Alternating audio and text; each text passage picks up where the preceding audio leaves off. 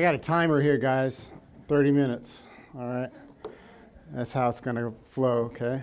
Um, my name is Michael Roush. You can pull out your Bibles. I want you to pull out your notebooks, pull out your pens, write a few things down because you're going to be doing some research on your own. Is that all right? I expect you're already doing research on your own. Hallelujah.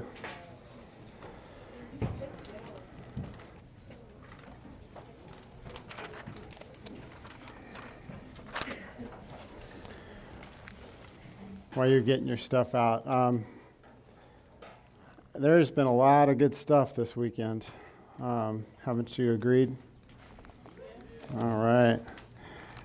Let me get my notebook out. Um, hold on a second. Should have brought it up here.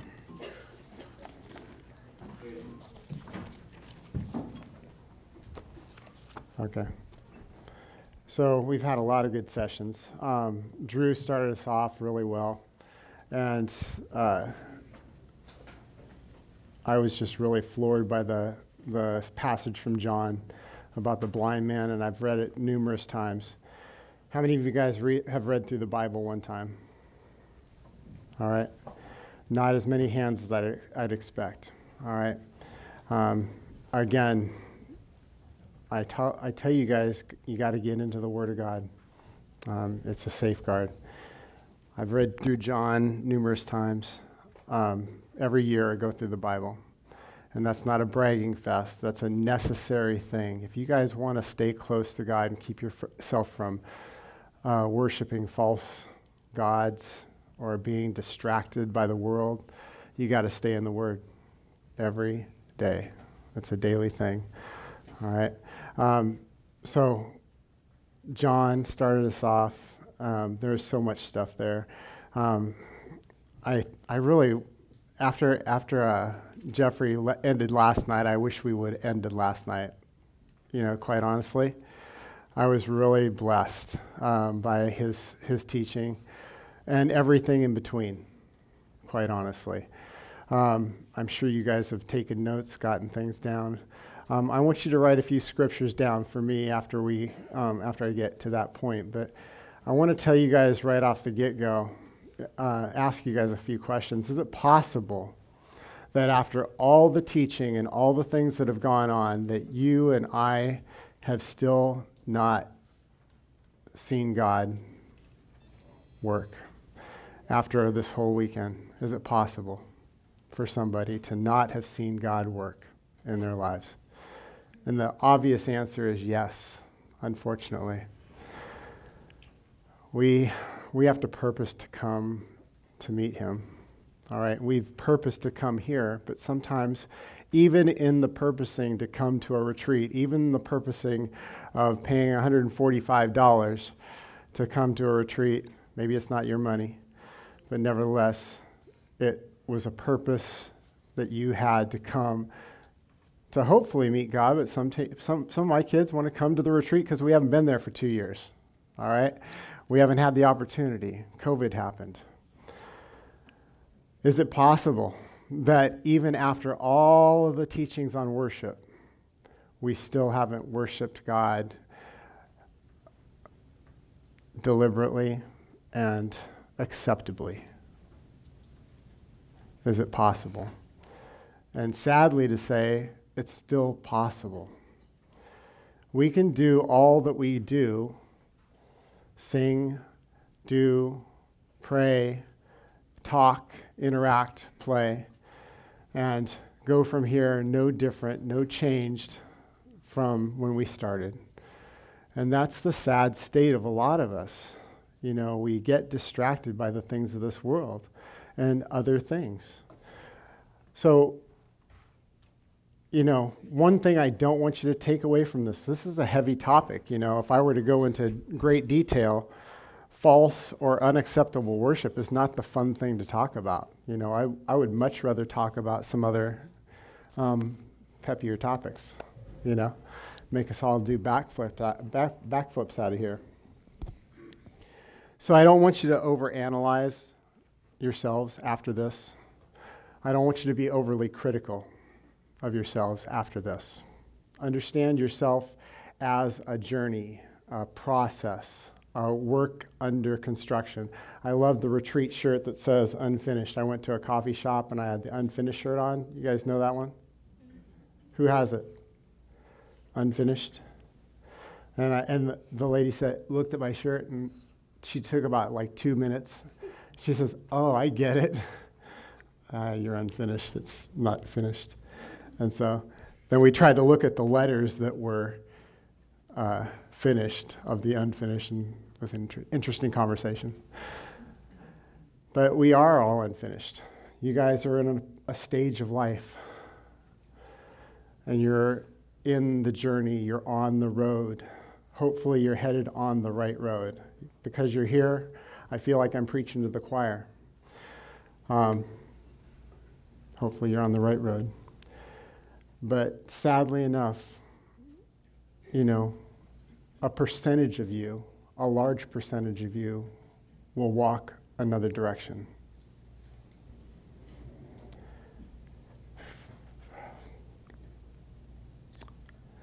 It was pretty, pretty hard for me to come up here and teach today. Um, I talked to Drew. Raise your hand, Drew. Praise the Lord for godly men. Um, he taught us this, this, this week. Um, some, some of you guys I look at, and you're a representation of somebody in my life that's chosen differently. Um, and I don't want that. And God is a jealous God. He doesn't want that more than I don't want that. So we've talked a lot about false gods. We've talked a lot about true gods being worshiped in a false way, false gods being wor- worshiped in a false way, like um, the idol that was presented before the Israelites when Moses went away. We've talked about that false God worship, how they worshiped they were trying to worship God, but they put a false idol in place because Moses wasn't there. I, one of my favorite stories uh, is uh, it's not my favorite story, but I, I, remember a lesson that I heard from uh, this on, by John Courson called Strange Fire. And uh, that particular story uh, really affected me. And that is something that I'm not going to really focus on too much. I really want to focus in on some other things. So, why you have your stuff, I want you to write down these verses because you're going to do some studying on your own. Exodus 32. Write down Exodus 32. Leviticus 10 1 to 2. Exodus 32. Huh? Leviticus 10 1 to 2. You do not have to spell it correctly. All right? Just put Lev.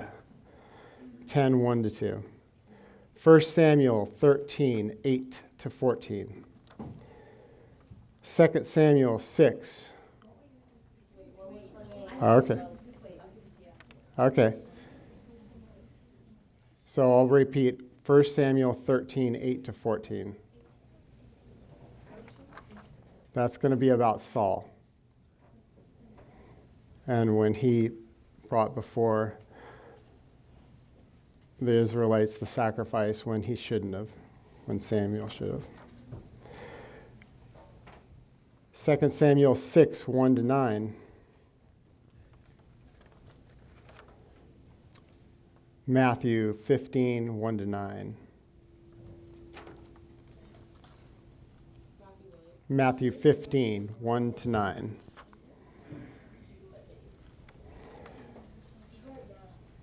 Matt. Yeah. And then Matthew 23, 23 to 28. All right. So just as I said those things. The first one will be on the Israelites before the golden calf. Leviticus 10 to 1, 1 to 2 is Nadab and Abihu and the strange fire that they presented before the Lord. Um, Uzzah is 2 Samuel 6 1 to 9. 1 Samuel 13 8 to 14 is Saul when he chose to do the sacrifice instead of Samuel. But the part of this section that I really wanted to focus in on is worshiping the true God with a wrong attitude. With a wrong attitude. All right? We come before the Lord and we sing praises to Him. We come before Him to hear from God's Word. And we oftentimes don't come full heartedly. We come before Him with distractions, and we come before Him with concerns. We got heavy things on our hearts, and those things are real, okay? But the distractions can be used by Satan to actually get us off track, to not receive all that he wants for us in this next 15 minutes.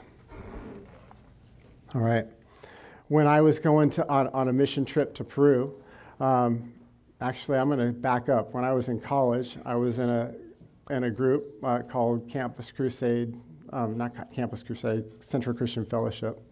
And I had some good friends that I r- ran track and cross country w- with. And so I actually played basketball with one of my guys that I ran the 800 meter with.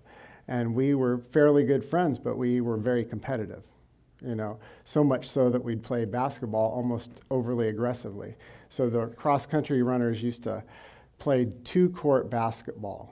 Instead of playing one court basketball, we'd take two courts and make it a distance event type thing. So he and I would, would uh, play together with the rest of the team, but we got into an argument. We were about the same size, same physical stature, and we got in an altercation we started fighting on the basketball court. Uh, and literally, like, it turned into boxing out to like nearly fist to fist, um, fist to face type stuff. Um, I was a Christian, all right? Uh, but uh, he and I were still friends, but I still had this anger from that day. So I went to, guess what? I went, not counselor. I went to, I went to church that night. We went to Wednesday service. And, and he was at the same service. I sat in the front. He sat in the back. All right. And, and it was, guess what? Communion service. And so we were worshiping the Lord and praising his name. I love lifting my hands to the Lord. I love closing my eyes to worship because I don't like to look at the lyrics on the on the screen. They distract me a little bit. So, but then I closed my eyes, lifted my hands, and all of a sudden I see his face in my, in my, in my mind. And I said, Oh no. Corey, what are you doing there? What are you doing in my mind? God put him there. God put his face in my mind. Not as a distraction, but as something to take care of. Right? Can you guys say amen? Amen. amen. Every one of you guys have had something like that where you are in the middle of something and all of a sudden, boom, you got to face something that's internally conflicting you between you and God. God won't let you get past that. Hands down. And if you do get past it, I'm sad for you because that emphasizes the hardness of your heart. And I had a hard heart because I wanted, I wanted to stick it out, worship, close my eyes, lift my hands, and uh, take communion. But as, it, as God would have it, He said, You're not going to take communion. You're not going to give an offering. You're not going to do anything until you go talk to Corey. So I I said, okay, we'll see how that works. And about one minute later, God had me ca- crying. Um, I walked out of the front row out to the back row and looked at him, and I didn't even have to say too many words. I started to give him a hug. I said, I apologize. I didn't know that this was something that was going to keep me from doing this, but God made sure I talked to you and asked your forgiveness, regardless of who did the wrong. Fast forward, mission trip, Peru, 1989, probably before most of you were born. All right. Uh, I was on a I, I was on a mission trip. I had an earring in, in my ear, um, little cross earring. Um, I had a big mullet, so uh, there I am. I was on the mission field. I was ready to ser- serve the Lord and share the gospel and preach the, the truth to the Peruvians.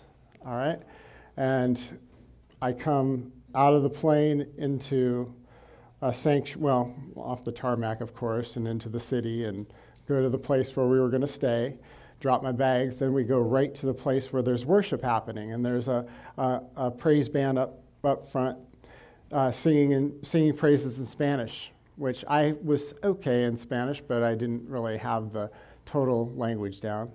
Um, so, so here I am. I'm in the back row. There's nobody in the whole place but our team of four people and and I'm just crying. And I'm overcome by by something that God was doing in my heart. And a brother that I would soon realize was going to be my roommate um, from Brazil comes up behind me. He didn't know me, and he puts his hand on my shoulder, and he says, "The Lord wants you to forgive someone."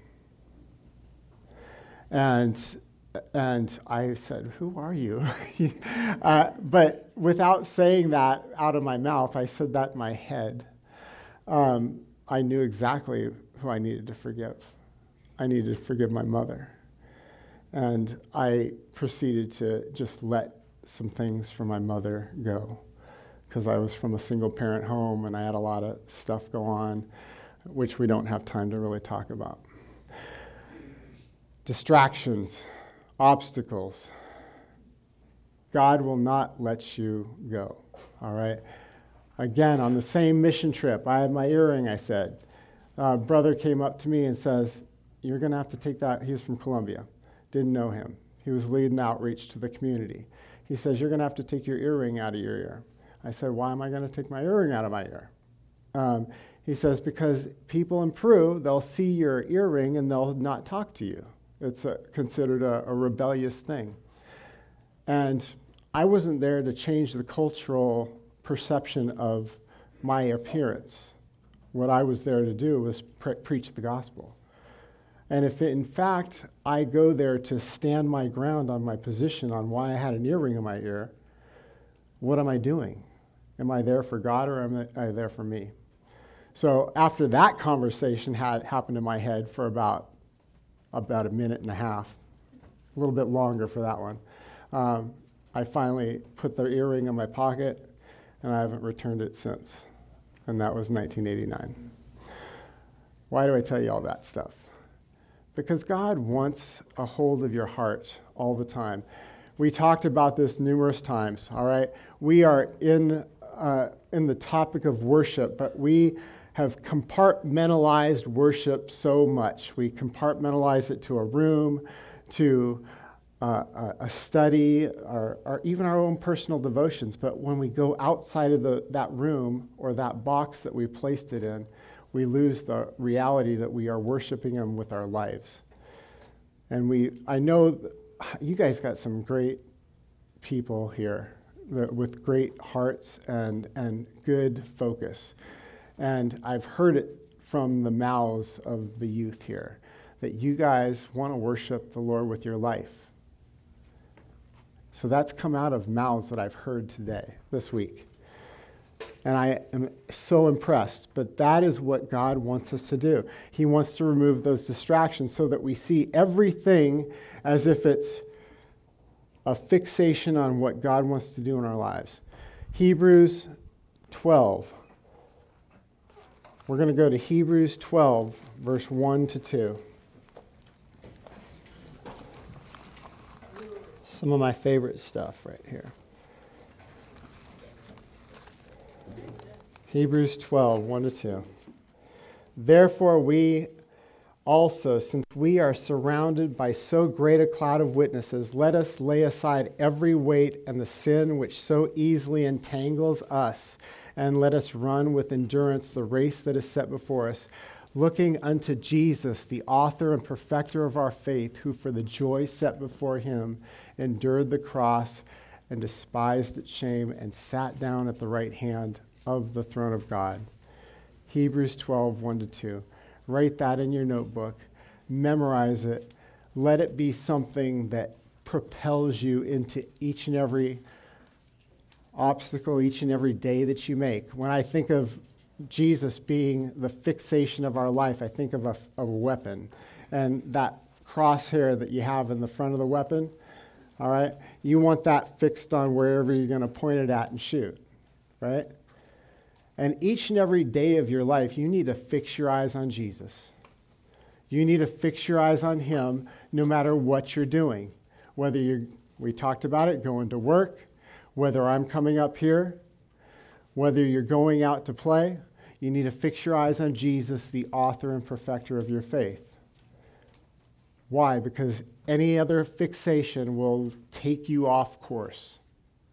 It's going to take you down a wrong road hands down. And I love this runner's illustration. I'm a runner. I, would rather be, I told Jeffrey I'd rather be running 10 miles than come to a retreat sometimes because it's less energy spent than spending time. I, I'm exhausted. I don't know about you guys. I'm exhausted.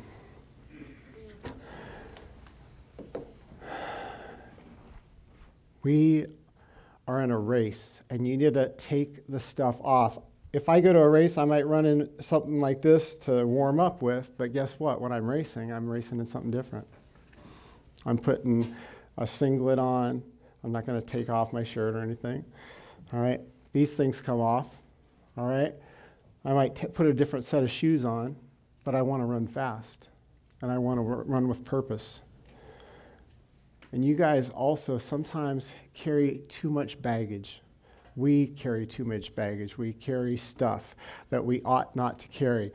I, I, mean, I love the military, but I used to, I mean, I, I used to train and teach a lot of, lot of pretty cool dudes. Uh, about 65 people every six weeks would come through and they would want to be beat down for six weeks. So that was a fun three years of my life, um, really. All right.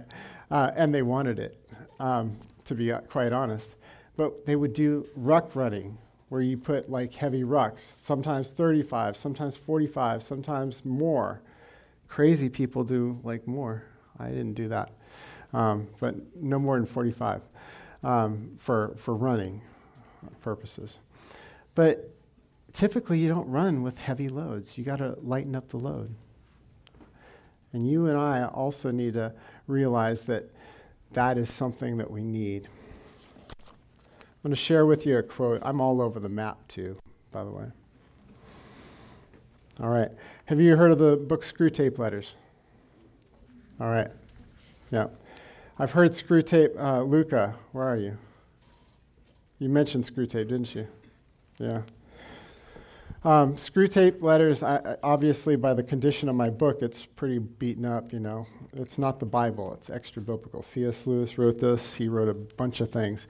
But this one thing he says in chapter, chapter 4. And remember what's happening here. You probably, if you've never read it, I'm just going to give you the, the really back cover version of this. Um, C.S. Lewis is writing this letter that's actually from uh, a demon to a lesser demon. All right? Very controversial book when it was written. All right? So that's what's going on. So the demon is Screwtape, the wormwood is his lesser demon, and the patient is a person that's a Christian. Okay?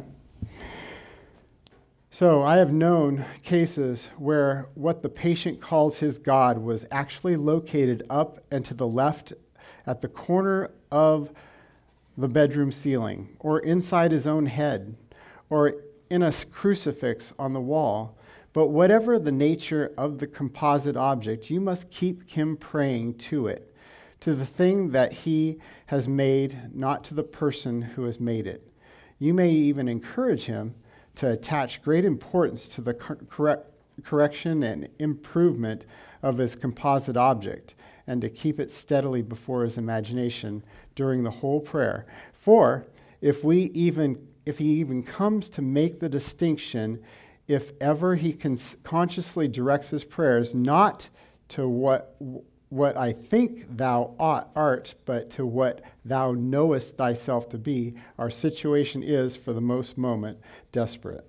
Once all his thoughts and Im- images have been flung aside, or, if retained, retained with a full recognition of their merely subjective nature, and the man trusts himself to be completely real, external, invisible presence there with him in the room and never knowable by him as he is known by it. Why? Then it is that the incalculable may occur. That is a big section. But what is he saying there in the, that little text is this. Sometimes our distractions are from objects, from thoughts in our heads, from ourself, from things around us. All right? And we can even have shrines or moments in time that we fixate ourselves on that keep us focused on anything but God Himself. And so I didn't want to necessarily confuse you with a lot of that language in that book, but I do want you to understand that your only focus is to be on Jesus Christ. Fix your eyes on Jesus, the author and perfecter of your faith. If he's the author, that means he began it. If he's the perfecter of your faith, that means he's going to complete it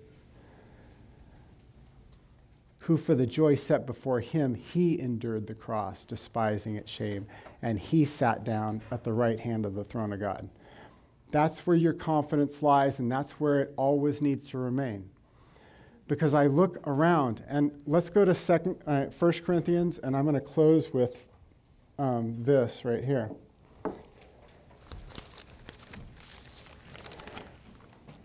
First Corinthians I'm sorry, Second Corinthians chapter 11. 2 Corinthians chapter 11.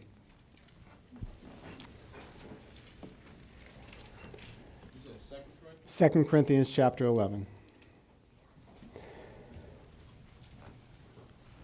2 Corinthians chapter 11. The God that you and I serve, he wants you exclusively. He is a jealous God, and anything that is before him or between you and he, he's going to want to remove. Listen to what Paul says about this um, when it comes to his concern for the Corinthians over the, the competition of the false prophets and apostles. We'll just start with verse 11, uh, chapter 11, verse 1. Oh, that you would bear with me in a little folly and indeed you do bear with me. For I am jealous for you with godly jealousy. For I have betrothed you to one husband, that I may present you as a chaste virgin to Christ. But I fear lest somehow, as the serpent deceived Eve by his craftiness, so your minds may, may be corrupted from the simplicity that is in Christ. For if he has come preach, for if he who comes preaches another Jesus, whom we have not preached, or if you received a different spirit which you have not received, or a different gospel which you have not accepted, you may well put up with it. With it. And that's, that's going to be where I stop for now, verse 1 to 4. All right. Um,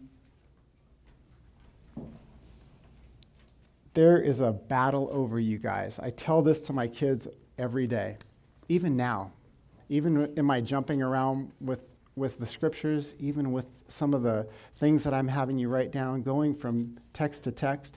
Sometimes that's like a distraction. You know, sometimes it's the way somebody sounds, sometimes it's something that you're doing. But Satan is always at battle. And he's, a, and he's, a, a, he's, not a, he's not really original, all right? Um, he knows what you like. If he, if he knows you like oranges, he's not going to give you a grape. If he knows like, you like apples, he's not going to give you a, a, a pear. And Satan knows exactly how to get right at you to follow after his um, lure, if you will.